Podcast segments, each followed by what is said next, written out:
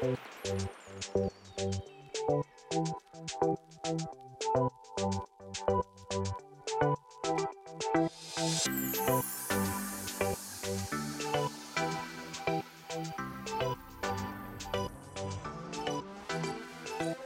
everyone, and welcome to an original series, the podcast celebrating our favorite TV shows behind the paywall.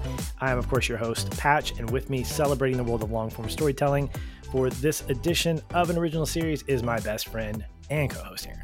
And not a creep. Just want to put that out there right up front. Not a creep. Appreciate it. also, that. not Yeah. the heir to a pharmaceutical empire, unfortunately, I- but a, Yeah.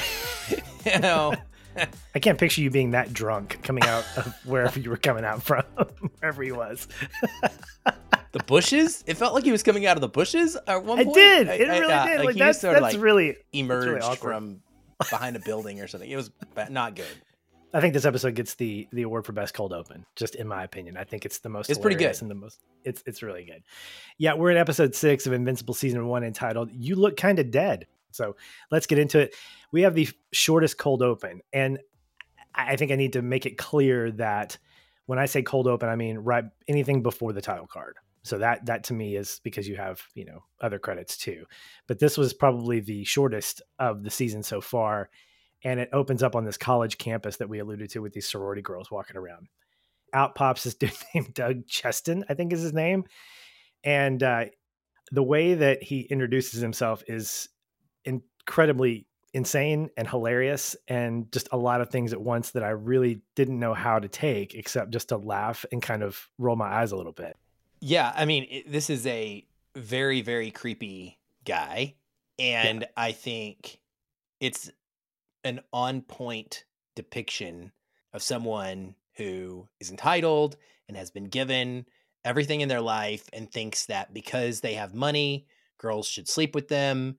And it's just, it's really accurate. And I love it because of what is about to happen to him and the way that it plays with an audience emotionally because we are introduced to this person and our immediate reaction is you are scum of the earth you treat people poorly and then things happen to him and i was immediately looking into myself going do i feel empathy for this person should i feel empathy for this person i thought that that was really good I felt very, very sorry for him after what happened. We get Well, I did introduced too. to D- yeah. a little i don't know if the punishment fit the crime I don't think it did. I really don't think it did. I don't think it was even trying to be a punishment to D.A. Sinclair, played by Ezra Miller. That was a surprise voice cast choice there. I actually liked it. I, I love Ezra Miller as D.A. Sinclair. I thought this character fit Ezra's voice very, very much, or vice versa. D.A. Sinclair pulls him into somewhere like this underground. There's no mercy. He gets pulled in and he tries to play it for laughs. Like Sinclair starts explaining all this sciencey stuff, and he's like, "Nerd!" And then we find out, oh, by the way, you have no arm, and I'm tired of you talking. So let me just pull out your vocal cords. No issues there. Yes, there are issues. I don't want to see that.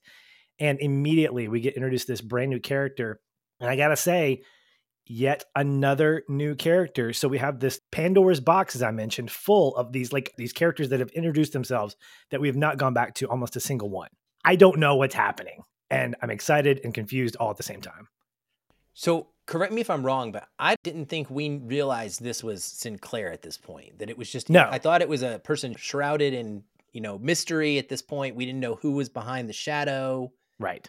Because when he's introduced later, I didn't put two and two together in his first Oh. introduction in college. Gotcha. I thought it was Yeah. just a normal person. Okay, so I recognize the voice from both scenes. Oh, And I think there was some- little bit of sh- that. and again, I'm speaking very biasly because I've seen the episode twice, so I know what to look for. But I think the first time around, I did spot him as going, "Yeah, that's the same guy" because of Ezra's voice. So I did put two and two together. Maybe I'm I'm smart in this small moment, so I'll take that as a Oh, win. I- that's And awesome. I'm go way to be observational. I was Self high five for this guy. Yeah. I'm gonna take it. All right. I'll give you, I'll give you a long distance air one too. And uh, and after he shows no mercy, we're introduced to the title card. What'd you think? What's your rating on how the title card's introduced? Excellent. It's a sentence. it's it's a sentence. So it is definitely up at the top tier. You know, when he when you're using it, and especially because he's using it as a dig. I Right. mean, he's he's saying it's a very mean thing to say in that moment, and and I just it has a lot of zing behind it. So I, definitely one of the best so far. Absolutely. I will say, in addition to watching the blood continuously get caked on to the title, I was trying to see if the music that plays over it, like the if it gets progressively lower, if it's the same. So I went back and it's actually a little different in each episode. And I'm curious if that's by design, if it's meant to be tonally like consistent with what the episode is going to do. I feel like I'm in an episode of Lost, honestly. And I feel like JJ Abrams is like yanking our chain. He's behind the strings of Kirkman and he's got all these mystery boxes that he's showing us that he's never going to reveal. And I hope that at least I get some payoff by the end of this series or the end of this season because we got two episodes left and nothing has resolved yet in my opinion. At least these side characters have not resolved. Because by the end of this this this uh, episode aaron sinclair's still alive. Like no he's he's beat up beyond recognition but i think he's still alive. I think the only character baddie that has died was um uh, what's his name from episode two from who has the the, the earthquake stuff the earthquake uh, wrist wrist things. But anyway i think he was killed but And one of the Mauler twin clones. But there's always one to come back. So I mean, I it's not the same one, right? Oh, I guess it's a clone. You're Is the clone, not me. It's a clone, but it doesn't have the same. Does it have the same memories? We don't know. Actually, it's a good question. Is it? Does it Mm, retain memories of its previous clones that's a good question. or not? Oh, that's way too deep for this show. Yeah, Well, yeah, yeah. well- that yeah. seems like a that's a that in Nolan's Invincible. don't don't bring him into this. We don't need that. After the title card, the the next scene is at the Pentagon, and we're at that underground hospital. All the superheroes are still alive. Okay, so that was a question that we had out there: who's dead, who's not? Nobody is, because yeah, superheroes don't die. Not Guardians 2.0 or Fast Five, as you're calling them. Those guys apparently survived. Monster Girl, she transforms into her alter ego, which is kind of crazy and robot busts in and convinces the doctors to let him help her. He's got this like serum or something that brings her back to earth or back to her like girl form. And then black samson apparently survives. So they're trying to give him this like defibrillator thing and then i don't know if it's from his suit or something but he kind of gives himself a jolt. Did you see that or pick up on that? I did, and I had no earthly idea what was going on. Uh, I thought he was dead the first time Yeah. in the movie, and, or in the sh- last episode, rather, movie. What am I saying? And uh, yeah, I don't know what happened. It was a very interesting move, but I, if it is like a self defibrillator, that's pretty awesome. I mean, if you're able Yeah. to internally kind of generate your own heart to be restarted like that. Yeah. And Mark, he's being worked on. We knew that he was alive, but the shot, the the scene ends with a great shot of his mom and dad fighting in the background, like in the in the distance. You can see that mom's like, "What happened here, Nolan?" He's like, "I'm sorry." You can almost just read their body language, like what they're saying. And so there's clearly tension that gets completely blown up later on. But uh, later in the hospital, it's actually been six days later. He finally wakes up. Black Samson and Monster Girl are still unconscious. So a lot's happened. And then there's a conversation with Nolan and Cecil that's really interesting. I wonder if Nolan doesn't know Cecil sent Dark Blood away. So he talks about so did Dark Blood do it or you know did you what did you do with him? He's like don't worry about that. And there's a there's a little bit of ambiguity and I feel like the chess game is happening where Cecil is sort of trying to get Nolan to think oh yeah i'm on your side but i know that you actually did it and um, you know don't worry about dark blood we've we've handled him so i, I wonder kind of what cecil's end game is here with uh, with nolan Well, I mean, I think it's exactly what you're just saying. I, I mean, I think it's simply being smart about the information you have and trying to keep it secret, both to protect yourself and to allow you to continue to get more details on the situation, especially as contrasted by something that happens later in this episode that made me want to get very angry. And I will talk about at that point. But yeah, I thought that this was, I was like, this was a really cool scene watching these two people who we think basically both know the truth and they're doing that thing where they're playing games and lying to each other it's just really smart and well written and Mhm. well acted and i really liked that scene particularly i guess i need to make a make a statement here that i think the success of invincible is the fact that there seems to be more and more mystery built up and the ability to slow down and to have this slow burn of discovery is what I think makes the show really appealing. And I think because it's an animated series, it was a surprise for a lot of people who really enjoyed it. I didn't realize that an animated series could be this well developed in terms of its plot, in terms of the mysteries that are being thrown out there and trying to be solved. And so a lot of kudos go into the writing of the story just in general. I haven't read the comic, of course, but it does make me want to dive into the comic series and see what kind of story beats they've carried over into this animated series. But the risk you take to not pay off certain things episode after episode after episode and wondering will they get paid off? Will we get answers to these questions? I think is what keeps the audience intrigued with a series like this. Yeah definitely agree with that. Well mark wakes up he gets home he's in his bedroom with amber they're trying to start over and it's a nice cute little makeup and then eventually make out scene so I, I think it's it's kind of cool to see them getting back together temporarily and then the next day at school, or maybe that later that school, uh, later that day at school, Mark and William they're bantering a bit about just different kinds of things. And this is where Mark finds out that William's going to Upstate U. What a great name for a college that's very generic. And he's going to visit his crush Rick, which gives us Mark this idea to take Amber. So I love this. I love that Mark's because of the we talked about this last episode, the fact that he cares about her so much, he's trying to really make it a point to reconnect with her. And I, I like that overall, this episode shows us the extent that Mark goes through to really examine whether or not he wants this. It's a great parallel with Eve that we'll get into here in a little bit about do you really want to be a superhero? You have these superpowers, but is it really worth it based off of the life that you're either choosing to live or that you have to live because of your superpower? It's a great question to ask. Yeah, I enjoyed the like montage esque way in which we kind of went back and forth between their two explorations of how they're going to go forward in their lives as superheroes. Right. Uh, it's, it's a great juxtaposition throughout this. Of course, yes. my girl has it right, just for the record. you want to go live in a treehouse with her? Is that what you're saying? You oh, do I'm down. Did we know her name was Samantha? Because I didn't think we knew her name was Samantha until this episode. When her dad calls her Samantha, I was like, wait, what? Your name is what? Your name is not Eve? I thought it was Eve. He says Samantha multiple times. okay.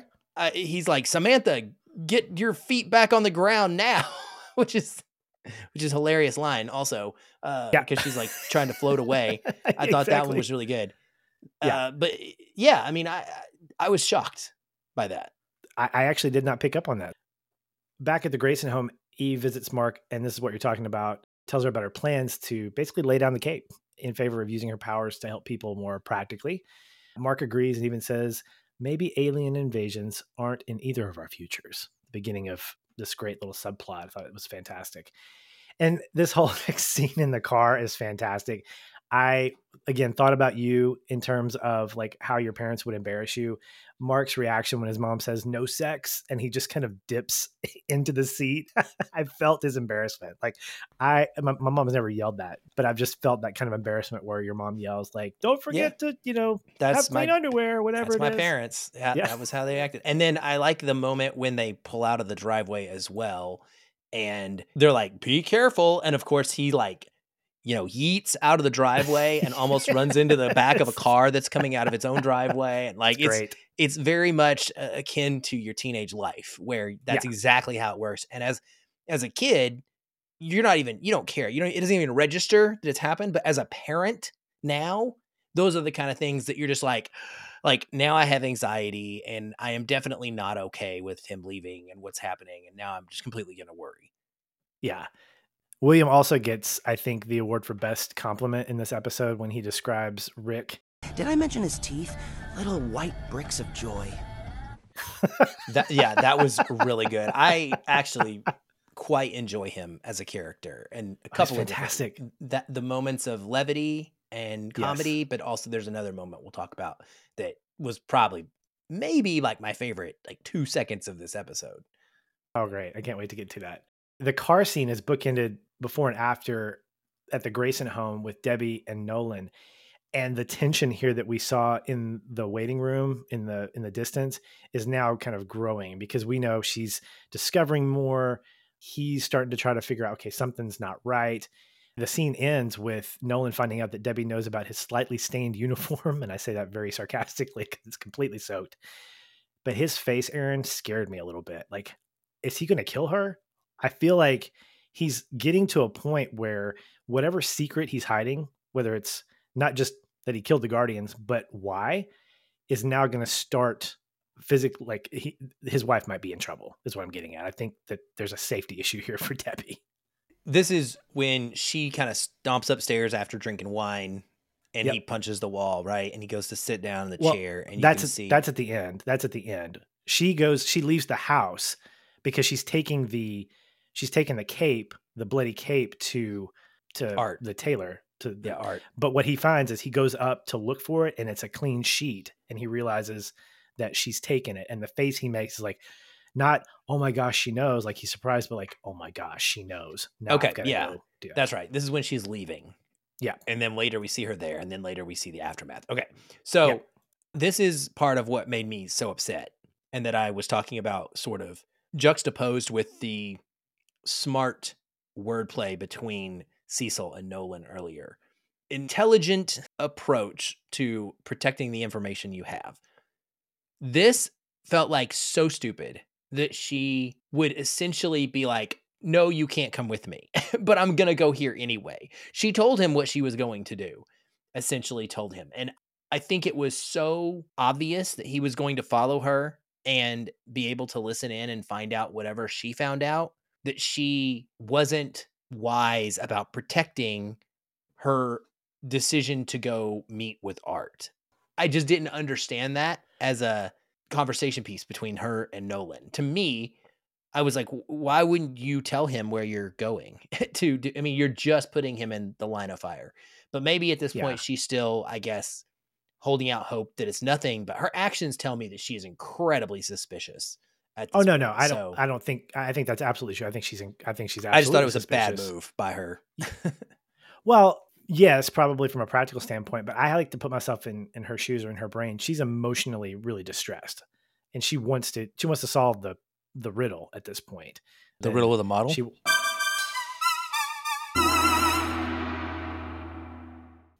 The riddle, yeah, the riddle of the model, and she wants to drive it like she stole it if she can. Um, but anyway, I think that her mental state is one that she's not thinking practically about the choices she's making. She just wants to find answers. And so by the end of the episode, when she just tells him F you as she's walking up, like you alluded to, she's already, I think at this point in the episode, not then, but now she's she has decided that she doesn't care what happens to her. All right, so then we're at the campus. There's more pining about Rick. He shows up, he gets the crew settled in on campus, and then we're at Eve's house. She is getting a reprimand by her parents. I thought the removing of the door was great. She's like, "What? Back door's still there." Her parents just wow, uh, especially her dad. She's about to leave, and her dad basically says, "The worst day of my life was when you got powers." Dad, that's not what you say to your daughter. Yeah, he's again a jerk. I remember him being this controlling father trope in a previous episode as well, and he wants her to be in quotes normal. My family always now is in the habit of anytime somebody says normal, they say normal's just a setting on a dryer or washing machine or something. I don't know what they say, but it, Okay. the point being, obviously, that there is no quote normal. Uh, but that's what he wants. He wants her to not be a superhero, essentially. And yeah, it's Yeah. it's. I think again, like so much of this show, it's relatable, it, because you may not be a superhero, but you can relate. Many people can relate to their parents not approving of their career choice, and that's essentially what's happening here, or their decision of how they're going to continue their life. Well, this is one of those things where she's still a teenager and she's just leaving the house. She's not going to live with them anymore, which is a big deal. We see that a lot in a lot of TV shows where teenagers are like, "I'm going to go to, I'm going to get emancipated. I'm going to live on my own," and the parents are like, "How long are you going to live? You know, how how can you survive?" And they end up, you know, proving the parents wrong most of the time, which is a great kind of trope for television. Here, she clearly makes her own way. She builds a treehouse later, but before we get to that, the show gets back to the campus and they're talking college stuff. And as they're walking through, we get that reminder of Doug being missing. He's got that missing persons ad on on the uh, the bulletin board, which confirms that we're on the same campus. I pretty much assumed that we were not on a different campus, but uh, but that was a good confirmation there. And then in the classroom, this is that official introduction of D.A. Sinclair. Yeah, this is Uh, where I the- noticed him. the the way he's described. He's here on a genius grant and make sure everyone knows it. Oh, what a great description of that of a guy, and and the way he comes across is probably spot on with that with that description. Does he uh does he come across as like a Loki to you? I think it might be the hair. It's the He's- hair. Yeah, it's got to be the hair. I mean, uh, from a looks perspective, he looks like a Loki, Yeah, but not as witty, more straight evil. yeah, he feels a little bit more Lex Luthor like, where he's got a plan. He wants to kind of He's pretty Take over- maniacal. He, he reminds me of a serial killer, honestly, is what I get well, the vibes. or or that that would be that would be another good accurate description of him. So we'll go with that one. Quick side note: I love how Rick says what we all think when someone says, "I could have done this. I was offered that," and he was like, "You should take it. I had a grant to this, and I could have had my own lab here." And he's like, "Yeah, you should take that. Go bragging away. about Go what somewhere you else. gave up. yeah, take advantage because this this this university is not you know hot stuff, dude. So you know, go, go be gone there." And uh, then we're back at Eve's treehouse that she builds. I love the look of this treehouse. I, I think it's fantastic, actually, how she not only how she constructs it, but just the, the whole aesthetic of it. And then back at campus, Mark and Amber have another little date day. Yay, fun. And they're enjoying each other's company. I love seeing how happy he is with her. They're sharing hot dogs, and he makes this confession This is what I want. It's that parallel that you talk about with Eve. I think that if I had to venture a guess, when Eve visits him to tell her what she's doing, that she's given up the cape essentially, I think that gave him permission to do what he did with Amber, to take her to campus and to really be honest with her about saying, look, I'm with you 100%. This is what I want. I don't think he could have done that had he not had that conversation with Eve. Yeah, uh, I agree. He's not a very good superhero. First of all, I we see it again in this episode, man. Like, th- is this dude ever gonna win a fight? It's becoming more and more ironic that his name is Invincible because he is not good at his. He, like, he probably should just hang it up, honestly, and go with Amber. Okay. I, I think I love it though because this is what we adore about Peter Parker, and we've talked about that. You know, it's the push and the pull of knowing you have the ability to help people and wanting to genuinely do that, but like not wanting to sacrifice the normality of a teenage life or whatever Right. a whatever you used to have dreams and desires for before you got powers that sort of altered that path. And we would all be Mark, Patrick. That's what I believe. Like I there's no doubt Yeah. in my mind we would all do everything in our power to have both worlds until we absolutely couldn't. And it would probably cost us all. It's very realistic, just like it does Peter, just like it does Mark. Yeah. I think there's a there's a consistent proof that you cannot lead a double life successfully. It's always going to be full of tension in some regard. And this shows up. This tension shows up when they are interrupted by this bionic man that we come to find out is Doug from earlier in the episode. I think this absolutely shows off, as you said, his immaturity in fighting. Like he is just he's just throwing punches. Like there's nothing strategic about what he's doing. And I think he's just depending on his brute strength, which shows his immaturity as a superhero and as a teenager. He doesn't know what to do. I can also appreciate that uh, William wanting to help Rick. The whole soda on the head thing was, I would probably do that because I'm panicking, but it just seems really funny. It's funny to watch, by the way. I think it's fantastic just to see him try to help Rick with empty soda cans. Oh, absolutely. But I think that's also super realistic. When someone you Yeah. care about is in the throes of danger, it's fight or flight. And William Right. had fight. And he's like, I'm gonna go and help. You don't you don't even think about the result or the, the danger you're putting yourself in in that moment. It is it is just that action. It's like a split second where it's just that action. Of course, after that action is done, then you're probably immediately like, oh crap, now what's gonna happen to me? But but yeah, man, I mean, Mark gets his butt torn to bits here by a brand new random cyborg creation. Like, this is not an alien superhero or Mhm. something.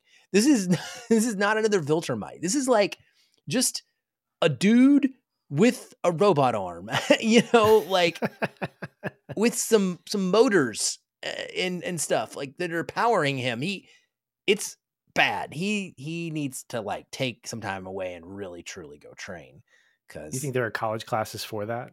no, it's going with his dad. like his dad's been trying to make him focus on it, but he's too busy flying to Japan to get snacks for Amber.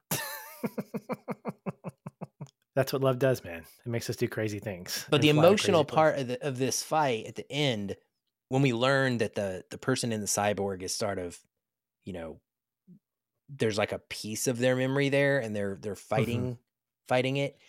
This is where you definitely should at least have some empathy for Doug, even if you acknowledge how creepy he was before and where the oh, punishment yeah. doesn't fit the crime. But I I think it's really both you know tragic, but it's a great moment what he does to himself.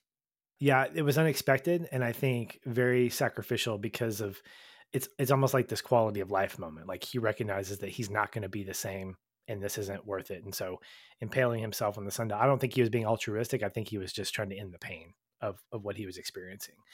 And so after that, Mark shows back up in Mark clothes. Amber's mad because it appears that he took off and just left them. So my big question, Aaron, is would you tell her at this point? Would you pull her off to the side and say, "Hey, listen, you need to know something about me"? Would you do that? No, I wouldn't. Okay. I well, I might. I don't think Mark should, but I might. these are two different things. If you're asking me what I would act, invincible. You're just yeah. invincible. If you want to know what I would really do, I would probably tell her. I think that Mark needs to cut ties and go be invincible, the superhero. I don't think he can have it both ways. He's treating her unfairly by trying to have it both ways. So I've always been on the side of you should sacrifice the life that you desire in order for yourself to do the best you can for the greater good. yeah, And the problem I've always had with this whole scenario, and I'm sorry, I'm going to keep bringing up Peter Parker. I love Spider Man, okay, but it's such an analog to that to me. Yep.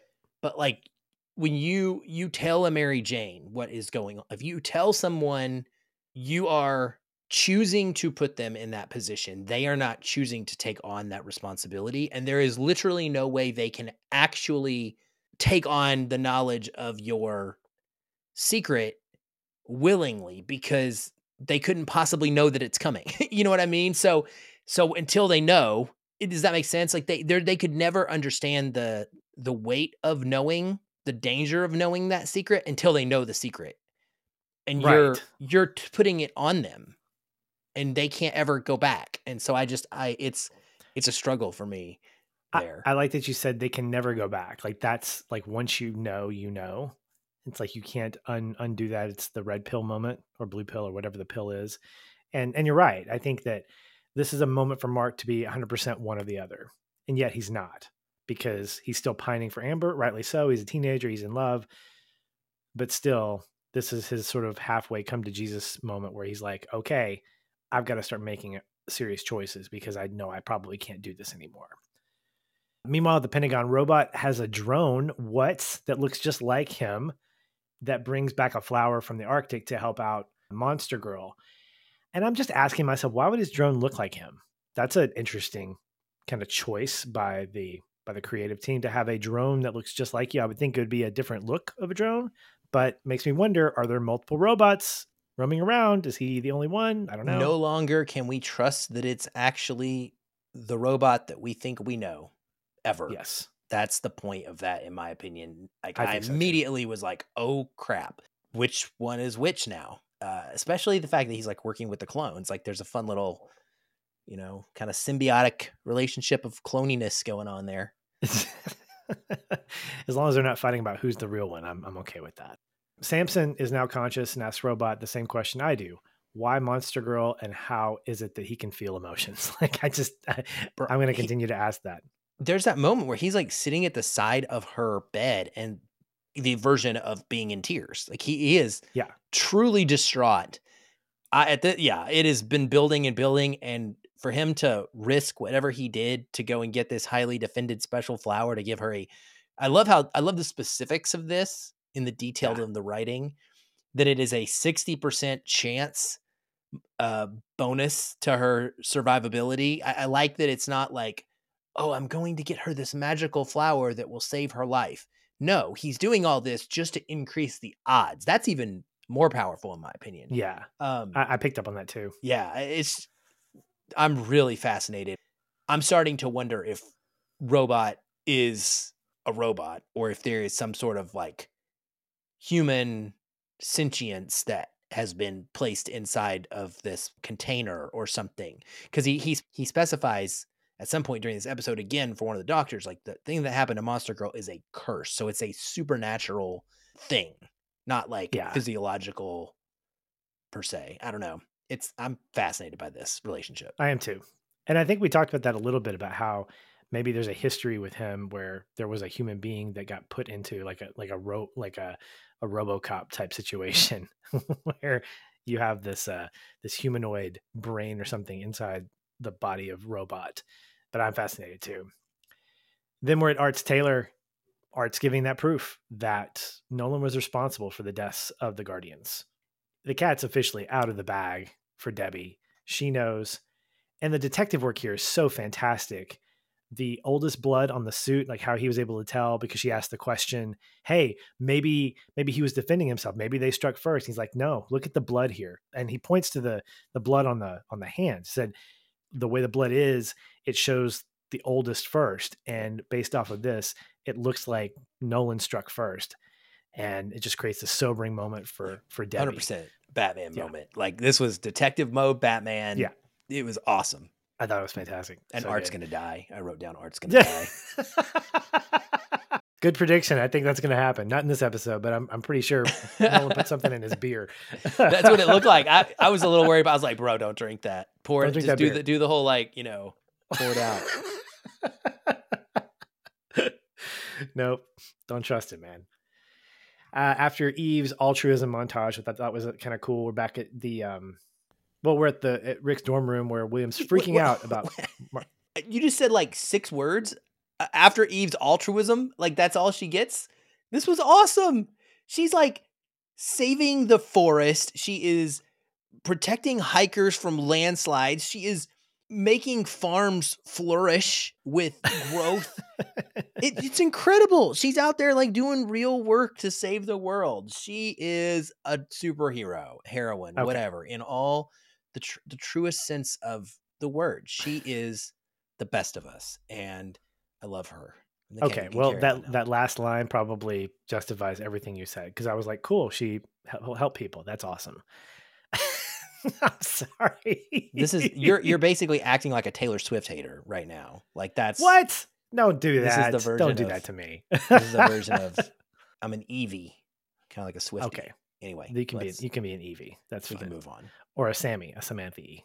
That's yeah, That's her real name. much better than Adam Samantha, by the way. Uh, good. Even Adam Sam, like that doesn't work. Good, That good choice to go with. Eve. Maybe she'll build you a door to her heart, you know, out of molecules, you know, whatever. At the dorm earlier, there the the conversation between William and Mark about him being invincible. And she's like, he's like, and you never told me? Are you kidding me? I, I think there's something cool about William being potentially the guy in the chair eventually. But I love that his excitement is is kind of on display there. This is one of my favorite lines. I- I laughed out loud, You being a superhero is the coolest thing that's ever happened to me. but it's like it's like I love that he's saying the coolest thing that's ever happened in my life is something that happened to you. yeah. but by association i find it to be incredible and then i love the tag on of like take me flying and and the fact that when mark takes him flying it's it's like two seconds it's like zoop, zoop, and he's back down and he's like, Can I wear the suit? He's like, No. Now, I want to say this. I, I read this in the trivia. Apparently, this is an in joke to the comics. This is something consistently that William asked throughout the comics is to wear Mark's suit. And so I hope we get a little bit more of that. it's gonna maybe come. not so much, it's gonna but- happen down the road yeah that's Yeah. great It should be good. Um, there's a scene at the warehouse where Robot's checking in on the progress of whatever he's growing. Uh, so this is not the Mauler twin, as we as we have confirmed. This is a different thing that's growing. The Mauler twins using their sciencey stuff to help him out. they want payment and they also don't trust robot i agree with both of them i know you do and it just further kind of provides that mystery of what or who is he growing in this because i don't, I don't know who it is i know that he's got a vial of Rex Splode that he either has or hasn't used yet and there's this thing that has giant eyes and a heart and just i thought that was kind of cool the way that we see this slowly growing we see the vital organs Mhm. and that's all what's this going to be is this going to be the reveal at the end of the season maybe we got two episodes left so i don't know but it makes me excited I'm gonna stick to my prediction. I'm convinced it has to do with curing Monster Girl. okay we'll put that one in the hopper and see see what uh see what comes out um at the dorm amber meets kyle as she's coming out because she's you know she's pissed at at mark. Uh she's just taking a shower. He invites her to a very like low key party as he says. Not a low key party but a low key party. And she acquiesced to his request. Meanwhile william and rick are on the phone. Uh, rick's out there getting pizza but he gets cut off and william's concerned. I'm concerned too william. I think it's right to be concerned. So he takes off and then we're at the pentagon hospital where a robot directs a recovered black samson to go back to guardians hq doesn't like order him but he says that's the best thing you can do. And this is where monster girl finally wakes up. It's a nice little tender moment between robot and her. And if he's got a heart like the tin man then okay. I still think he's a sinister kind of dude. And then we're in the streets where william finds rick's broken cell phone and the clues that lead him down to the sewers i never will understand this. Why do you do this? I get that you have a crush on the dude but why are you going into the sewers? Why are you not calling your boy mark to help you out? You know Yeah. he's invincible. Yeah, this why are is, you not calling him? Yeah, that's a that's a miss on and doesn't make any sense. I get the normality of like if it was just me and my child was missing and I was in the moment, I would still even like be calling like 911 or something, right? Like I, before, I might still go in the sewer, but I would do that first before I walked in there. I don't think anything really makes sense for him not to at least attempt to get that information out before he goes. the next scene is back at Arts tailor where Nolan is bringing some beer and some hang time for uh, for him to hang out with um, Art, and it's awkward on many levels because it's kind of a nice parallel between that and the conversation that he's having with Cecil early on, where he knows what he's talking about, Art knows what he's talking about, and they're just kind of going back and forth. Except Art doesn't know that Nolan knows. At least I don't think so. I think he feels like, okay, I'm trying to keep this secret from Nolan, and maybe that's not going to happen. So, real good tension here built. So, back at campus, Amber and Kyle are chatting about a lot of stuff at the party in the distance where Mark sees him and starts to go over because he's like, man, ah, I've lost my girl. But he's interrupted by William panicking on his phone. And this leads him to say, okay, guess I got to be a superhero now. And then we're in the sewers, not with turtles, but with evil henchmen with crazy tech and who are, you know, de- de-arming people, disarming, literally disarming people. So in the sewers, we've got Sinclair's human slash robots who are dragging William to his secret lair. And after fighting off some of the evil henchmen, including Rick, who we see, which by the way kind of looks like RoboCop if you take his hat off, that bald kind of half head, whatever. I was I got RoboCop vibes from him. William tries to appeal to Rick's emotions that have apparently been removed. And after this infighting or whatever, this battle between Mark and these guys, uh, it actually works. I think this is further emphasizing that Mark has some work to do on on fighting because he's clearly getting outmatched, and the fact that it takes William appealing to Rick's heart that may or may not be there, he's definitely in need of a of a sidekick or at least a team up of of some sort in order to you know win some of these battles. I think that that's been the consistent thing is he has not been able to fight off serious baddies without the help of other people. I think that can safely be said. Right. He's not ready by any Yeah. stretch of the imagination. But we get lucky and there's human emotion that D.A. Sinclair has not been able to fully suppress.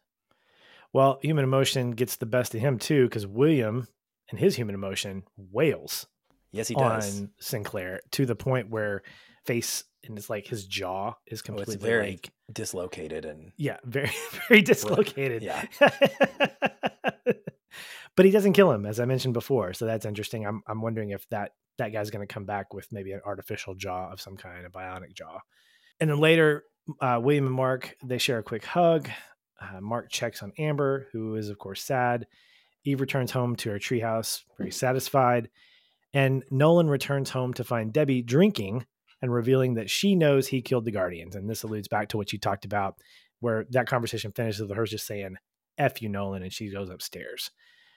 Um, that that scene finishes off with the bat signal being punched by Nolan into the wall.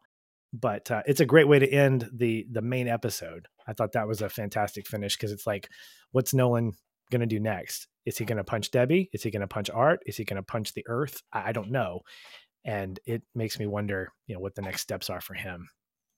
Yeah, so the hug is the two second scene that I was talking about that was maybe my favorite moment of the whole show because of everything that Mark and William have gone through in this episode. And it's just another example of what I find to be such brilliant storytelling and top tier storytelling through this series, where it's not hyper focused on, it's not drawn out and super melodramatic. It is a pulled back shot out from outside of a window. Mark is just there, and William starts to break down because, uh, duh, why wouldn't you break down at this point? And Mark just Yeah. walks over to him silently, and we see him hold him. I will always have a soft spot in my heart for male friendship depictions in media, and this is a fantastic example of it. Yeah. Of a dude just being there for his best friend. Sometimes that's what you have to do. You just have to not say anything. You just let me just put my arms around you and let you cry it out because th- there's nothing that can make this better in the moment. And I just- Absolutely, it was two seconds, but like I got all of that out of it. it's good.